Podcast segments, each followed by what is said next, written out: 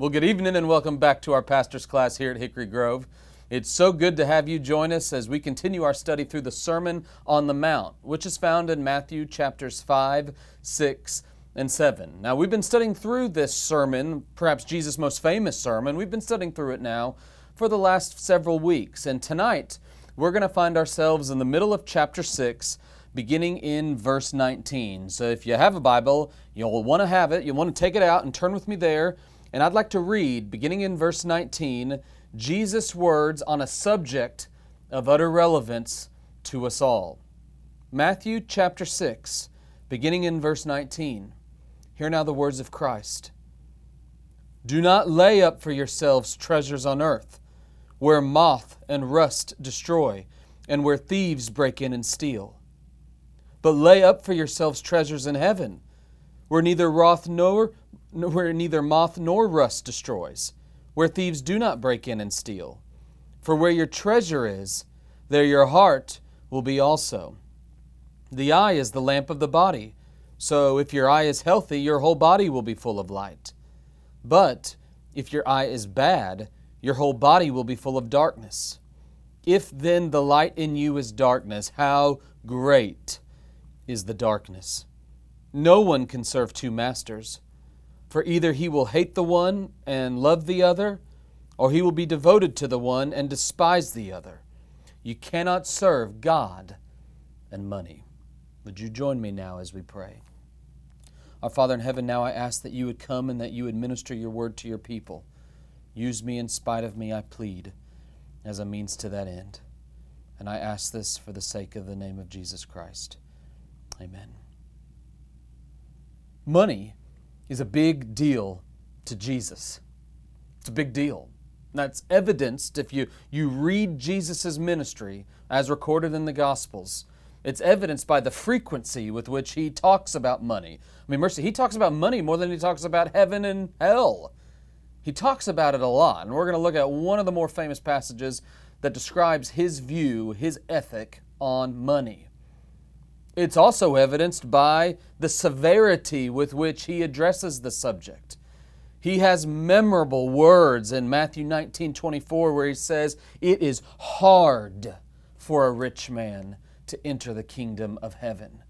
This is not a small subject to Jesus, it's a matter of life and death. It's also evidenced in this book by his followers, these men who took their cue from Jesus, men like the apostle Paul, who in 1 Timothy chapter 6 verse 10 says the love of money is the root of all kinds of evil.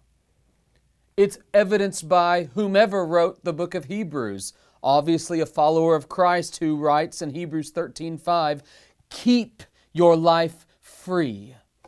From the love of money. Why does the Bible, indeed, why does Jesus take this subject of money so seriously? I believe you'll see tonight in this text, just over these brief moments we have together, a, a, simple truth. And let's say it in a few ways. On the one hand, you ought to know that how you relate to money really does determine, in a very real way, how you relate to God. Now, what's the connection between money and God here? I think it's this how you relate to money in a very real sense reveals who you are. And I, I, got this right out of the text, so let's make a summary statement, kind of a theme to lay over the whole message. And we'll say it as simply as this You are what you value. You are what you value. Now, I, I find this in particular in right here just in front of us, verse 21, where he says, For where your treasure is, there your heart will be also. And that word heart in the original language, that word heart routinely refers not just to the organ, it refers to the core of your being, who indeed you really are, the invisible part of you that controls the visible parts of you your eyes, your hands, and mouth, and whatnot. Your heart is who you are. And Jesus makes very clear what you treasure, what you value, is where your heart is. You are what you value. And so tonight, what I want us to do is look at these few verses and let's figure this out. If, if this is true, and of course, this is God's inspired word, Jesus is telling us that we are what we value. The question we must therefore ask is okay, so what do I in fact value? If that's who I am, I need to know what I value. I, I can make some suggestions as to what I think I value, but does Jesus have something to say to this? Can He help us uncover what in fact we genuinely value and therefore show us who we really are? Well, we're going to see just that beginning in verse 19. And let me suggest three ways we ought to self assess what we really value. So if you're taking notes, mark this down. Number one, you value what you treasure, which we find in verses 19 through 21. Notice at first this prohibition in verse 19. Jesus says, Do not lay up for yourselves treasures on earth. He's saying, in essence, don't value material or temporal things. And he gives us an explanation why. Where moth and rust destroy, and where thieves break in and steal. So when he uses this language of a moth coming in and destroying, he is referring in that day and time to the great value clothing and fabric would have had. It would have had inestimable value, uh, far less, far more than what we would value clothing today. It was a great treasure of theirs. And of course, as you well know, a moth can very quickly come in and destroy what you have treasured, what you have prized, what you have placed great value in. When he describes rust destroying, I think that's fairly self evident. It can have that corrosive effect on a metal, for example. And then he says, where thieves break in and steal. That's readily apparent to us, where a thief can come in and steal your money, your goods. So there wouldn't have been your local First National Bank, of course, in this day and time. They would have stored their money, presumably, in their walls. It's a great way to hide it and keep it safe. And they just break through the clay walls and steal all the money they wanted. And Jesus' point is it's fairly simple. He's saying, listen, you must not, you must not, you must not place high value on temporal, fading, material things. That's why he says in Luke chapter 12, verse 15, take care, be on your guard against covetousness, for one's life does not consist in the abundance of possessions. Now, that verse really helps us understand what Jesus' beef is with treasures on earth. What Jesus is not saying is money is completely irrelevant. He's not saying never save a dime. He's not saying live in abject poverty. What Jesus is saying is fight the fight of faith against covetousness. When he says in verse 19, do not lay up for yourselves treasures on earth, he is saying do not accumulate goods. Do not just build and hoard this wealth. Do not live a life that's centered around valuing money and material possessions. And then he gives us a reason why. As we've already looked at through these original uh, descriptions of a moth and rust and thieves, the point is simply the reason you ought not do this is these are all fading things. You're not going to take them to the grave. Our mind should be drawn to the great righteous man Job, who in chapter 1, verse 21 says, Naked I came from my mother's womb, and naked I shall return. Brothers and sisters, we will not take anything with us to the grave. It's a simple clarion reminder to each of us that treasuring things on this earth is a bad investment. It's short sighted, it is ill advised. Don't do it, he says. Don't do it. Instead, he exhorts us to something. In verse 20, uh, he says, But lay up for yourselves treasures in heaven. And then conversely, where neither moth nor rust destroys, and where thieves do not break in and steal. Okay, let's translate this. Contrary to treasures on earth, which is valuing temporal things, he's saying you need to value, you need to prize, you need to treasure treasures in heaven. In other words, eternal things. This is illustrated well in Jesus' parable in Matthew chapter 13, verse 34. Let me read it. It's just one verse, verse 44, I should say. The kingdom of heaven is like a treasure hidden in a field, which a man found and then he covered up. Then in his joy, he goes and sells all that he has and he buys that field. It's a beautiful illustration of the great value that a man whose heart has been transformed by Christ has in light of eternal things. You see, when Christ changes your heart and opens your eyes to behold him, he gives you a taste for new things, new taste buds, you could say. You start to long for, crave, we could use the biblical word here, treasure new things. You start to treasure those things that the rest of the world may look at and say, Well, I'm not quite sure why he is so uh, insistent on valuing those things and why he seems so indifferent to these things that we naturally treasure. In other words, Jesus says that when your heart has been transformed by Christ, you ought to visibly look different to a lost world that is hell bent on materialism. Materialism and Christianity are not bedfellows, they cannot coexist. A heart transformed by Christ must resist this impulse towards materialism. In Matthew 16 26, Jesus puts a finer point on it when he says, What will it profit a man? if he gains the whole world and he forfeits his soul? It's a call to you and to me. What profit is there in this? This is so short sighted. It's myopic. It's looking two feet in front of you when there is eternity lying before you. And he is saying, Do not store up treasures on earth, but present imperative, which means you do it now and you keep on doing it, value eternal things. Proactively treasure in your life those things that have eternal value. And he puts the great big period on it in verse 21 where he says, For where your treasure is, there your heart will be also. In other words, the reason this is so critical is if you do not value eternal things, you reveal your heart to be wayward, far from God. You reveal your heart to be bent on those things that are not of God. You must take seriously the fact that your heart, the core of who you are, it reveals something about you when you start treasuring those things that aren't of the Lord. So take a step back with me and just consider yourself. My word, what are those things in your life that you are most afraid of losing? I, would encourage you to maybe take out a piece of paper, even press pause right now, and just mark down what are those things in your life this moment that you are most afraid of losing? That if you were to lose it, it would completely upend you. What are those things that you might say make you happy? I mean, truly, these are the things that bring you the most joy, peace, security. If you lacked these things, you would be devoid of happiness. Maybe you might even want to mark down what are those things you tend to value the most.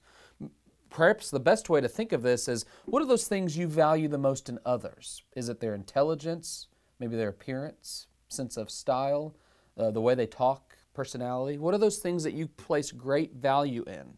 Now, write all those things down and take a step back and look at that document. And there's a really good chance that that document is now going to reflect your heart it is going to reveal where your treasure is. And lay it before the Lord and make it a matter of confession and prayer and say, Oh God, oh God, would you help me have a heart such that I treasure the things you have called me to treasure. Oh God, would you work a work in my heart such that I might place my treasure, my hope, my trust in those things that have eternal value. Oh God, would you do a work in me? The church is in desperate need of hearts like this. The church needs more men and women like Jim Elliot, famed missionary who was martyred while ministering to the Auca Indians in Ecuador in the 1950s. He famously penned in his journal a sentence that profoundly changed me 20 some odd years ago when I first came across it. This sentence is still inscribed on my heart. I come back to it routinely. He wrote, He, a man, is no fool who gives what he cannot keep to gain what he cannot lose. In other words, Jim testifying to his own life and calling, you may think I'm a fool, Jim says, by leaving America and going to this Auca Indian tribe down here, but I'm no fool. Nobody's a fool who gives what he cannot keep. I, I can't keep my life. My life is in God's hands. This is not my life to live. It is Christ giving me this gift. I can't keep this. And I'm going to gain something that I'll never be able to lose. I will gain eternal riches and glory by living a life for Christ. And so he gladly laid down his life for the sake of the name of Christ. And we must likewise humble ourselves before him and recognize that we are what we value. And let's just take an examining look inside our own hearts and figure out we value what we treasure. Oh God, help me see what are those things I am indeed treasuring this moment. That's number one. You value what you treasure. Jesus gives another defining uh, characteristic of what we value, though. Number two, if you're taking notes, mark this down. Moreover, we value what we prioritize. And look with me, if you will, at verses 22 and 23. In verse 22, he says, The eye is the lamp of the body. Now, he's kind of using an analogy here, and he is saying just as your eye is the vessel, it's the organ, it's the means by which light enters your body, it's how you see. Just as the eye is like a window of light to you, so too your focus, this is the analogy he's drawing, so too your focus, or maybe you could say what you prioritize, determines what you value. So let's use this illustration. When you take a look at something, you, you're focused on it real closely. Let's just say it's your spouse. You, you're maybe engaged or you're just married, you're sitting down for a date and you're fixated. You're focused in on your wife. You ever notice that when you're focused in on something you love, it's like the rest of the world drowns out? Uh, you almost don't even have peripheral vision anymore. You're completely focused on that individual. That would be a charitable illustration, let's have a less charitable one. You're tired after a long day's work. You come home, you sit on the couch, you focus in on the TV, and you become oblivious to everything going on. The children crying, your, your wife trying to cook. You are just focused in, you're locked in. These are two different illustrations that define for us the fact that what we focus on determines what we actually see. And Jesus is using this analogy of the eye being the means by which we perceive light. He's using this analogy to help us understand that what we prioritize, what we focus on, actually determines what we really value. And he clarifies this in the latter half of verse 22 and verse 23. He says, If your eye is healthy, your whole body's going to be full of light. In other words, if you have a good eye, an eye with no, uh, you know, no issues whatsoever, then you are going to be able to perceive and see everything. So prior to college, I'd sit in any church service I go to, and I could sit in the back of the room and I could read all the words on the screen. I could see it all. I could see great. These days, when I preach, for whatever reason, I, I don't wear my glasses like I should, I can't see more than two rows past the front. So when I'm preaching to Hickory Grove, it's a blur about two rows back. My eye has grown a little less healthy than it used to be. I don't perceive all the light, all the reality that a healthy eye is designed to perceive. And Jesus is saying, so too, a healthy eye, it's going to be able to see everything. It's going to be able to enjoy, metaphorically speaking, the light of the gospel of the glory of God, who is Jesus Christ Himself. So he's not just talking about you know, a medical definition of a healthy eye here. This is all a parabolic language to help us understand that just as a healthy eye sees light, so too a healthy spiritual eye sees the light of Christ, which we see Jesus uh, memorably describe in John 8 12, where he says, I am the light of the world. Whoever follows me will not walk, walk in darkness, but have the light of life. So, a healthy eye is going to behold Jesus for who he really is. It's a life prioritized on Christ. But notice what he says next in verse 23. He says, If your eye is bad, your whole body will be full of darkness. If then the light in you is darkness, how great is the darkness? You see, what Jesus is saying is, a great many are spiritually blind, an unhealthy eye. They do not perceive the light. They are not prioritizing God and His Word. They are not fixated on the sun. They do not see the light. It's seeing, they do not see. They are spiritually blind, just as Jesus described the Pharisees. You blind guides, he routinely said. Spiritually blind. They can see things, but they do not, in fact, see. You'll see things wrongly. And so we must take a step back as his people.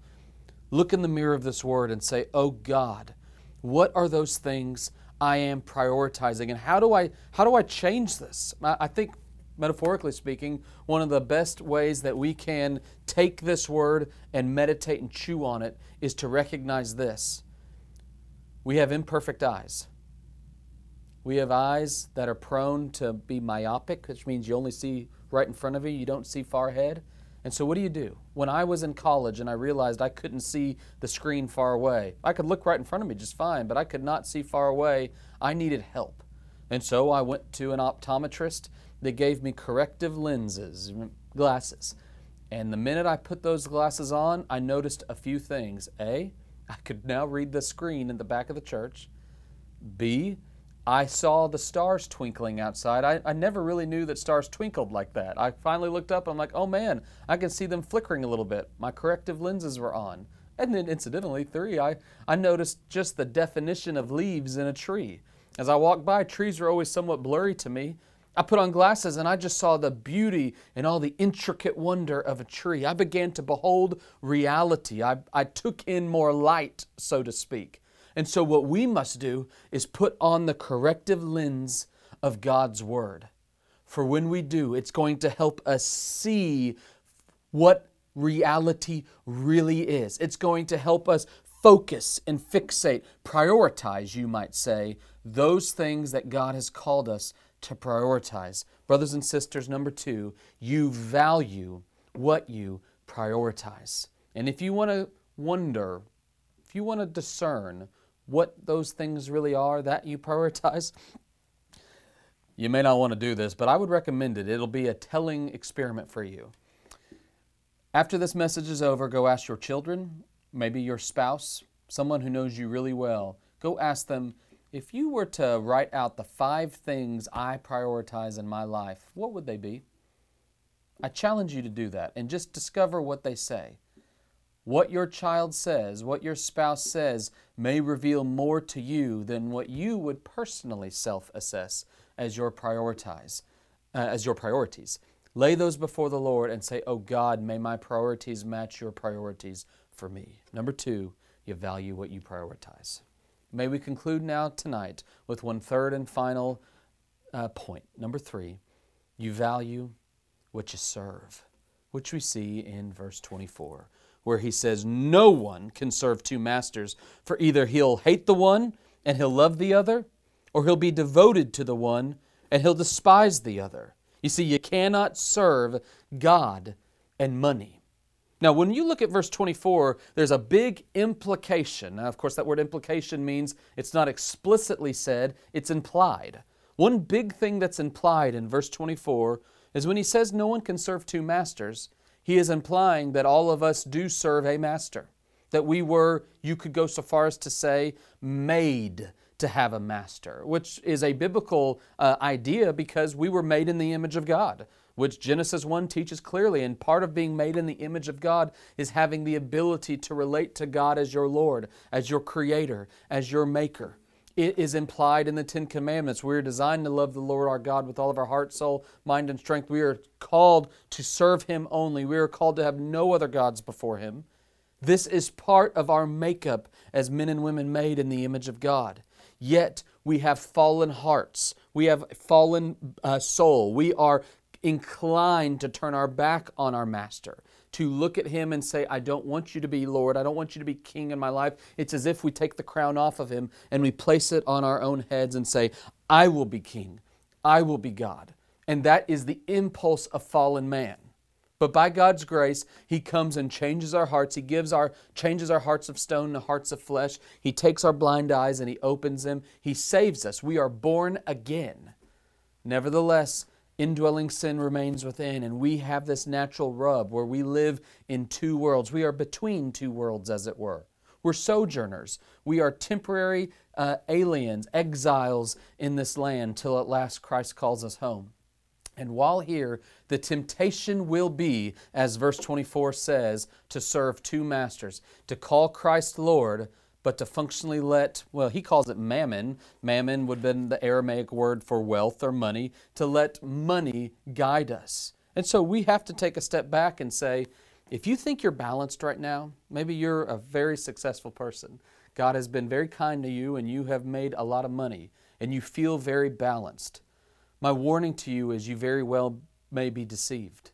Now, that doesn't mean rich people are by definition away from God. That's not true. The Bible's filled with fabulously wealthy individuals. But it does mean that if you are enslaved to money, if you serve it more than you serve the Lord, if you are more inclined to please the taskmaster of your boss than the taskmaster of the Lord, if you are serving material, temporal things more than eternal, glorious things, the Lord says, Beware, you cannot serve two masters. You're either going to hate one and love the other, or you're going to be devoted to the one and despise the other. He makes clear you cannot serve God and money. For you see, when Christ calls himself Lord, he's exclusively Lord. It's all or nothing in his economy. He has called us to lay aside everything, count the cost, take up our cross, and to follow him. And in so doing, it means we must die to the impulses of the flesh. And one impulse of the flesh all of us are plagued with is this desire to accumulate, to treasure things on earth. And in so doing, we end up becoming enslaved to them, serving them as if they are our master. And so we probably ought to conclude with just a self analysis, take an assessment, and say, Lord, what are those things that are enslaving me? What is controlling me? What are those things that control my behavior? Maybe the best way to think about it is what are those things you think about the most? What are those things you just you're constantly thinking about, fixated on, maybe worrying about? Those are the things you serve. Those are your master. And so I think after a, a tough, revealing, examining text like this, you and I ought to lay ourselves before the Word and just cry out in confession and repentance and say, Oh God, would you show me who I really am by what I value? May I value those things you value by treasuring those things you treasure. May I value the things you value by prioritizing the things you prioritize. And may I value the things you value by serving you and you alone. Would you join me as we pray to that end? Father in heaven, where our treasure is, there our heart is also. And so we ask, O oh God, that you would unite our hearts to you and that you would grant us the grace to treasure those things you treasure, to prioritize those things you prioritize, and to serve those things you've called us to serve. Do this, we plead, for the sake of Christ and for the good of our witness. In Christ's name I ask this. Amen.